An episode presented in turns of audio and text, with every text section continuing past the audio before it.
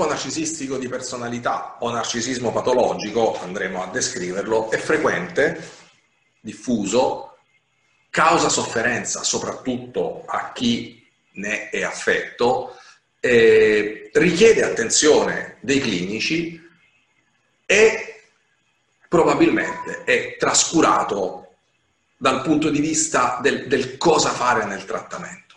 E il videocorso questo videocorso mirerà soprattutto a descrivere in una maniera solida, eh, psicopatologicamente, la patologia narcisistica nelle sue varie sfumature, nelle sue varie modalità di presentazione, nella sua costellazione e cercherò di mostrare soprattutto che si possa trattare a determinate condizioni e come trattarlo.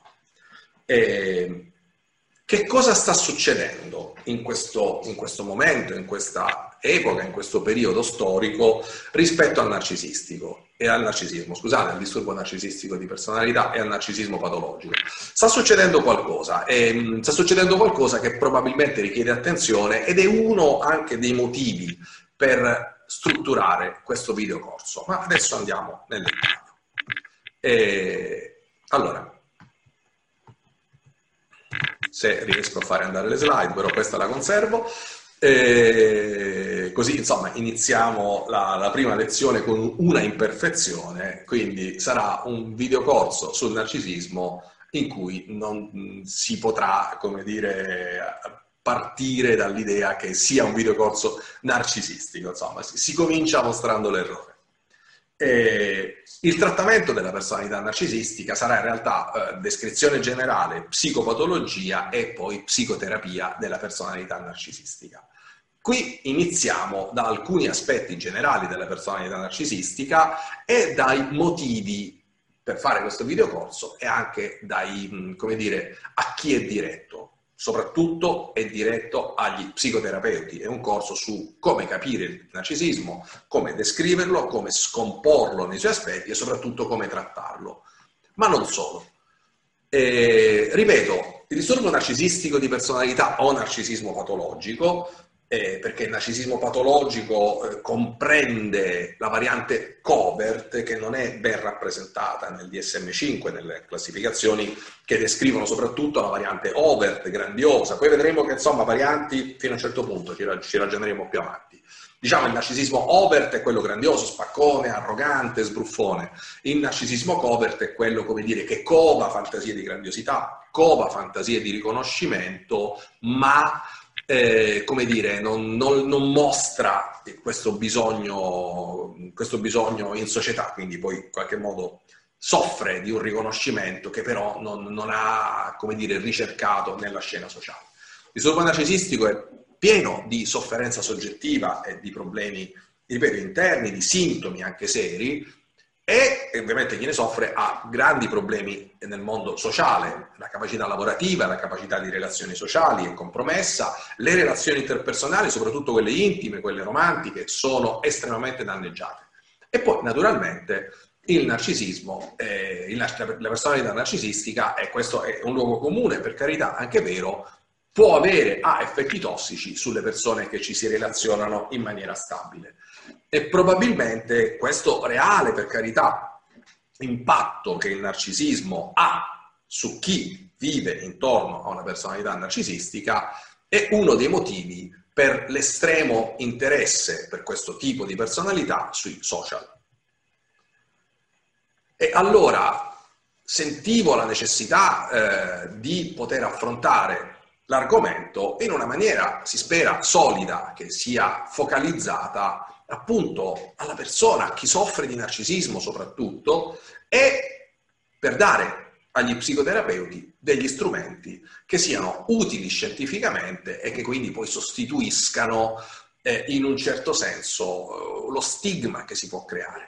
Eh, è un periodo in cui si è andato a vedere tra video, blog e post eh, di psicologi, psicoterapeuti o psico, boh, psico qualcosa, c'è un po' la caccia al narcisista, sono un po' le streghe della nostra società. E, e le pagine anche dei social dedicate a questo disturbo proliferano e di solito sono scritte in una prospettiva di vittimologia. eh, che siano utili per chi ha reali, poi peraltro, problemi legati alla, all'avere a che fare da vicino con persone sofferenti di narcisismo, su questo ho molti dubbi, perché poi il punto è, ok, quella persona soffre di narcisismo e sta facendo delle cose che generano sofferenza, ma il punto è perché risuona dentro di me.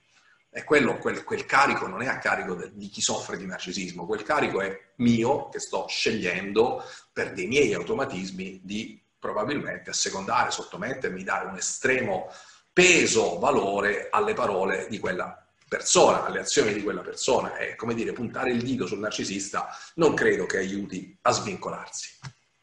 Eh, anzi, secondo me, per i partner dei narcisisti, soprattutto nella declinazione al femminile, essendo il narcisismo una patologia con una prevalenza maschile, ma insomma non, non, non schiacciante, insomma siamo al 70 e 30. E, certo, chi soffre partner e parenti possono un po' beneficiare dell'attenzione mediatica perché possono dire ok, quella persona che mi sta a fianco ha un problema, non ha ragione, ok? E quindi può aiutarli a dare senso della serie, non è così tanto colpa mia, cioè la persona li accusa, li svaluta, se ne disinteressa, li critica, ci può essere, può fronteggiare aggressività verbale, tradimenti, mancato impegno nel, nel, nel, nella fatica del vivere quotidiano. E quindi a quel punto dice, un oh, caspita, c'è questa roba che si chiama narcisismo, porca miseria. Quindi non ero io che ero sbagliata, non ero io che non ne facevo una giusta, che non ero all'altezza degli standard, che chiedevo un impegno, una presenza, no, fuori dal mondo. Probabilmente quella persona mi sta restituendo un'immagine di me non realistica. Ok, l'interesse per il narcisismo può aiutare, ma poi che succede in seconda battuta? Che probabilmente eh, si crea una sorta di, di, di, di vittimologia, di, come dire, di, estrema attenzione al fatto che il problema è l'altro e quindi, come dire, il proprio benessere dipenderebbe dal cambiamento dell'altro. Poi si ipertrofizza la, la, diagnosi, che ovviamente la diagnosi è un'operazione clinica, va fatta dal, dal clinico, dallo psicologo clinico, dallo psicoterapeuta, dallo psichiatra, comunque dalla persona che sa come è fatto quel disturbo, mentre invece è sempre più frequente, come dire, qualunque tipo di manifestazione di un certo genere è narcisismo, è un attimo. E, e in ogni caso focalizzare proprie, la propria attenzione, le proprie energie mentali attribuire la causa della propria sofferenza al narcisista, ecco, questo è dannoso. Toglie agentività, toglie agency, toglie potere su se stessi. La persona che comincia a pensare non è giusto che mi tratti così perché non cambia, il narcisista dovrebbe conto, rendersene conto e smettere di farmi del male. Tutto vero, ma nel momento in cui quella persona non sta andando in terapia e sapete che anche se insistete difficilmente ci andrà, ci vanno, per carità, il motivo del videocorso è questo, ma lavoriamo con quelli che ci sono andati, molto spesso è, è un tentativo frustrante, ci si prova, ci si prova per un po', ma se poi quella persona non cambia, o va in terapia ma non cambia lo stesso, non cambia a breve termine, allora chi si sente vittima del narcisismo, che fa? Continua a lamentarsi, continua a protestare, continua a puntare il dito, per carità, ci si può sentire appartenenti a una comunità, può dare sollievo e poi Dov'è la liberazione interna? Dov'è il potere su se stessi? Ecco, insomma, questo a me dà un po' di pensiero. Eh, molto spesso chi si descrive vittima di narcisista alla fine perde potere, perde agency su se stesso. Eh, se vogliamo essere di aiuto a chi convive o a chi ha relazioni strette con qualcuno che soffre di narcisismo, la domanda non è perché lui fa così, la domanda è perché risuono tanto con quello che mi fa e mi dice, perché se la relazione è così fonte di dolore rimango intrappolata, cosa mi impedisce di staccarmi. Si tratta sostanzialmente di forme di dipendenza affettiva, ovvero la tendenza a definire il proprio valore, la propria identità sulla base dei criteri dell'altro e ad avere una continua ricerca di vicinanza, approvazione, guida nell'azione in assenza di un motore interno. Ecco, questo non è a carico del narcisista. C'è una cosa interessante, eh, molto spesso la persona che è entrata in relazione con il narcisista è entrata per dei motivi precisi, perché poi molti che soffrono di questo disturbo hanno, almeno alcuni, una facciata scintillante di successo, riuscita, forte, figa, diciamo, e, e possono risultare attraenti. Ma il punto è che spesso risultano attraenti in delle persone, adesso utilizzo lo stereotipo narcisista maschio, eh, partner eh, femmina, ma ripeto, può valere anche al reverso molto spesso chi va a cercare un partner narcisista presenta un tipo di personalità che io definisco narcisismo per procura. Ovvero, io scelgo quella persona che si crede, o almeno fa capire di avere status, qualità superiori, speciali, semidivine, perché io voglio rapportarmi con quel tipo di persona perché l'immagine di me che cerco. Quindi è un narcisismo vissuto attraverso il narcisismo dell'altro, ma sempre il narcisismo è. E quindi quando la relazione con quella persona affetta da narcisismo inizia a inclinarsi e si entra in quella guerra dei roses, che poi è la relazione intima del, del, diciamo, di una coppia in cui sia presente il narcisismo, non c'è soltanto la sofferenza relazionale, l'abbandono, l'amore finito, l'amore ferito, eh, la, la, la, l'autostima danneggiata, ma è spesso anche la ferita narcisistica, cioè vedere che una persona che ci si rivolta contro, a chi soffre di narcisismo per, procura, scatena una ferita narcisistica. Ecco, come dire, quindi l'importante è capire che noi clinici siamo interessati a chi arriva nel nostro studio, ma per curare chi arriva nel nostro studio, non per agire per interposta persona, per essere efficaci sull'altro. Ripeto, molto spesso arriva una richiesta di cura da, da personalità che di loro presentano un tratto narcisistico che però è sperimentato attribuendolo al, alla presunta causa della sofferenza. Allora,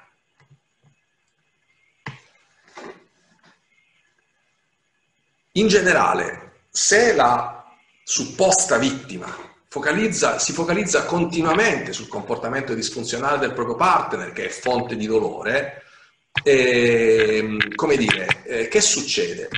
Toglie completamente a chi si lamenta del, del, del, di, quel, di, quel, problema agency e controllo sulla propria vita. Con il risultato che comincia a entrare in un continuo rimuginio, eh, protesta, depressione, e rimane intrappolata nella relazione senza via d'uscita. Quindi sostanzialmente apprendere troppo di narcisismo a chi sta in relazione con il narcisista, secondo me, alla fine della giornata non aiuta. Ok? E questo credo che richieda da parte di noi terapeuti un comportamento, eh, come dire, coerente, cioè quando una persona viene da noi la prima visita, un contatto per il presunto narcisismo del proprio partner, non dobbiamo offrire suggerimenti su come cambiare il partner, non più di tanto su come mandarlo in terapia, lo possiamo fare, ma come dire, poi specificare non, non possiamo dare alcuna garanzia che questo accadrà. E chiedere, guardi, io posso esserle d'aiuto per, per, capire la sua sofferenza, non per dire che lei è sbagliata, il suo partner ha ragione, non è questo, ma c'è una sofferenza che lei mi sta portando oggi qui davanti a me in questa stanza. Riassumendo, eh, come dire, non stiamo andando a lavorare sulla dipendenza affettiva o sul narcisismo per procura, ma eh, come dire, eh, per chi soffre di disturbo narcisistico può sicuramente trarre beneficio dal capire una serie di dinamiche. Eh, chi è in contatto con i narcisisti può capire alcune cose, ma soprattutto chiedersi, ok, ma io che posso fare per me? E soprattutto è rivolto agli psicoterapeuti.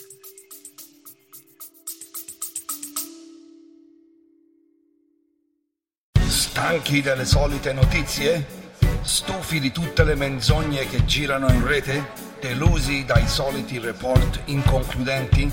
Sintonizzatevi allora su ci credo podcast dove si riportano notizie bizzarre, insolite e curiose dal mondo del passato, ma anche dall'universo del presente. Non ci credo, disponibile su tutte le piattaforme, inclusi Apple, Google, Spotify e Amazon. Seguitemi amici!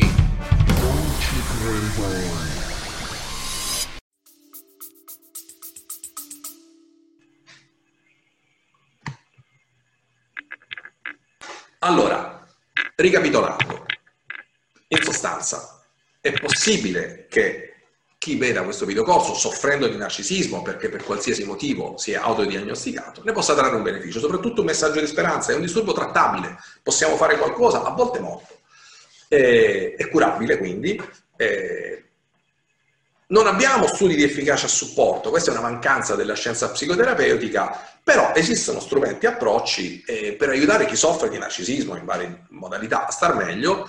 Eh, attraverso la psicoterapia possiamo dare una mano e alla fine, diciamo, nelle, nelle lezioni nucleari di questo videocorso cercherò di spiegare come anche con degli esempi clinici. Allora, eh, qual è la struttura di questo videocorso? Quanto è diffuso il narcisismo? I narcisisti soffrono? Sì, assolutamente, solo che non lo dicono, non lo ammettono, ma soffrono.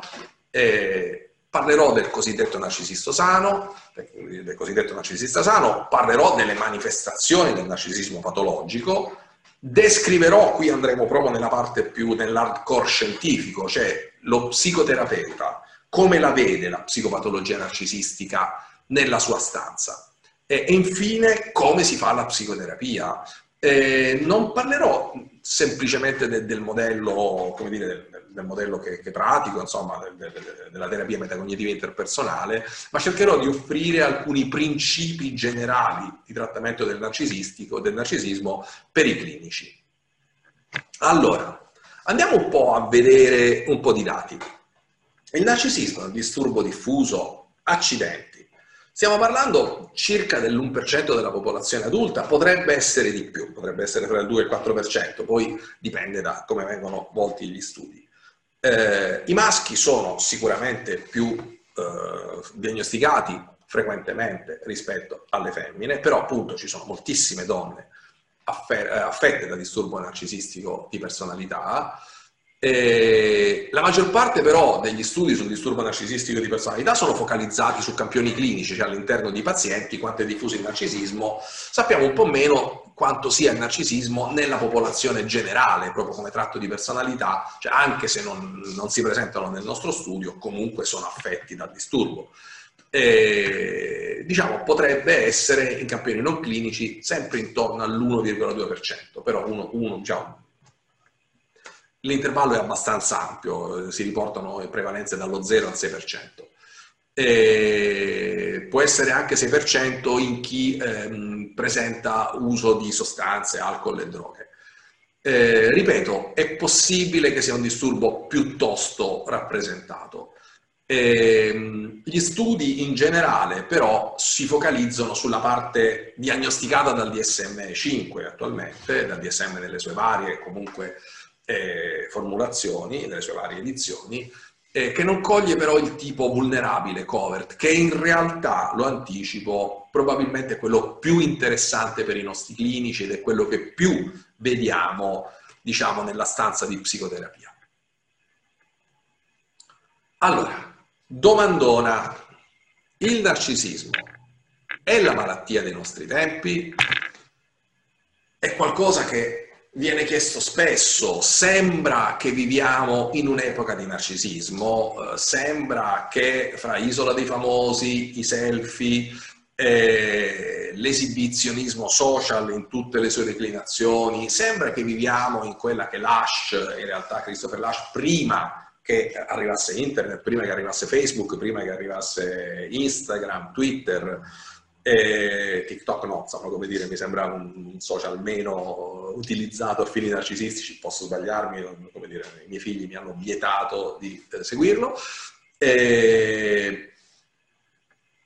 Christopher Lash parlava di cultura del narcisismo prima del, dell'avvento dei social.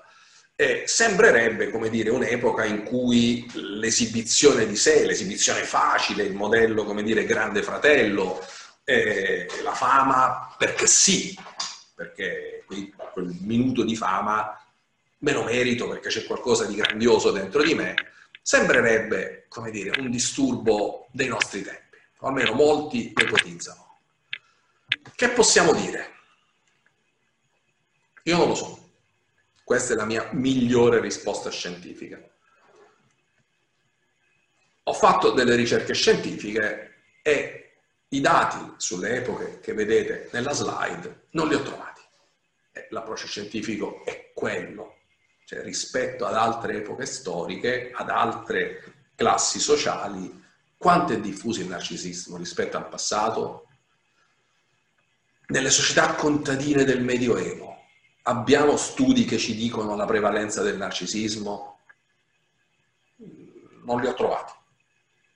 Insomma, la miglior risposta al narcisismo e la malattia dei nostri tempi, la mia miglior risposta oscilla fra non lo so e chi può dirlo? qualcosa si vede, sembra che nelle popolazioni americane, c'è uno studio che lo copre fra il 79 e il 2006, stia aumentando il lasso di narcisismo, però parliamo del narcisismo come mh, tratto di personalità misurato di solito con Narcissistic Personality Inventory di Raskin eh, che però non, non, non, è tanto il narcisismo patologico, poi è, eh, è associato, perdonatemi, a sofferenze e problemi coerenti col narcisismo, però, insomma, come dire, no, non è la diagnosi.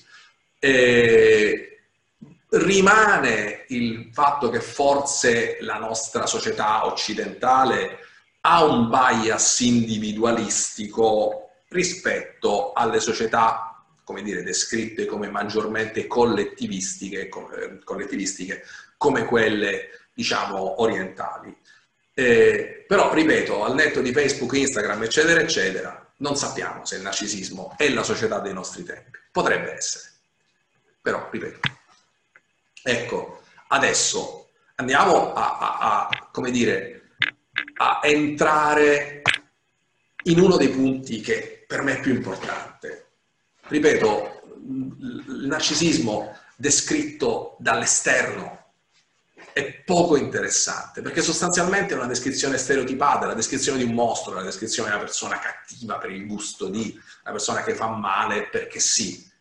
Okay? Ci sono per carità, ma non sono narcisisti, quelle sono personalità psicopatiche, antisociali, con dei tratti estremamente paranoidi, con dei tratti spesso di aggressività predatoria. Il narcisismo è un'altra cosa, può essere intrecciato con questo tipo di aspetti, ma il narcisismo, nel suo nucleo di disturbo di personalità, nelle varianti overt e cover, che poi ripeto vedremo non è che sono tanto varianti, non sono così ben distinti, è un disturbo.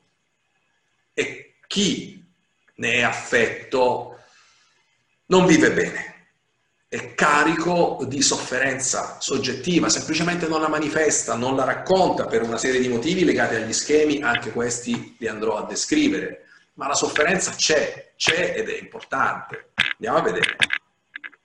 È associato ad ansia, depressione, disturbi dell'umore e aumento del tasso di suicidio, specie nelle fasi avanzate della vita. Se andate a cercare, come dire, in alcuni suicidi famosi di personalità dello spettacolo, dello sport, successivi a fallimenti o a, come dire, umiliazione sociale, ecco, forse vi dà l'idea che nel momento in cui si rompe per sempre la speranza di essere ammirati dagli altri, anzi si viene messi alla gogna, eh, insomma, le conseguenze per il narcisista possono essere tragiche. Comunque c'è un aumento di suicidio nelle fasi avanzate della vita. Eh, sono associati ad aumento di abuso di alcol e droghe, di disturbi del comportamento alimentari, o per esempio anche di comportamenti a rischio, questo anche negli studenti, insomma, qui si, si parla di, di, narcisismo non clinico. Come dire, c'è un po' il gusto della trasgressione, però il gusto della trasgressione comporta aumento del rischio. E poi ci sono problemi sul lavoro, nelle relazioni, nella coppia, sono documentati, adesso non, non, non ho riportato tutta la letteratura che è molto importante. E, oltretutto, se quella persona chiede aiuto al terapeuta, al clinico, allo psichiatra, allo psicologo, e allo, diciamo, allo psicoterapeuta psicologo, per ansia, umore, uso di sostanze e al disturbo narcisistico la prognosi è peggiore, cioè rispondono meno al trattamento. Perché è più grave, questo forse vale per qualunque comorbidità, disturbo di personalità con disturbo clinico, con disturbo, diciamo, perdonate, con disturbo sintomatico. però può darsi anche eh, eh, perché eh, i terapeuti non sono così attrezzati a trattare il disturbo narcisistico di personalità.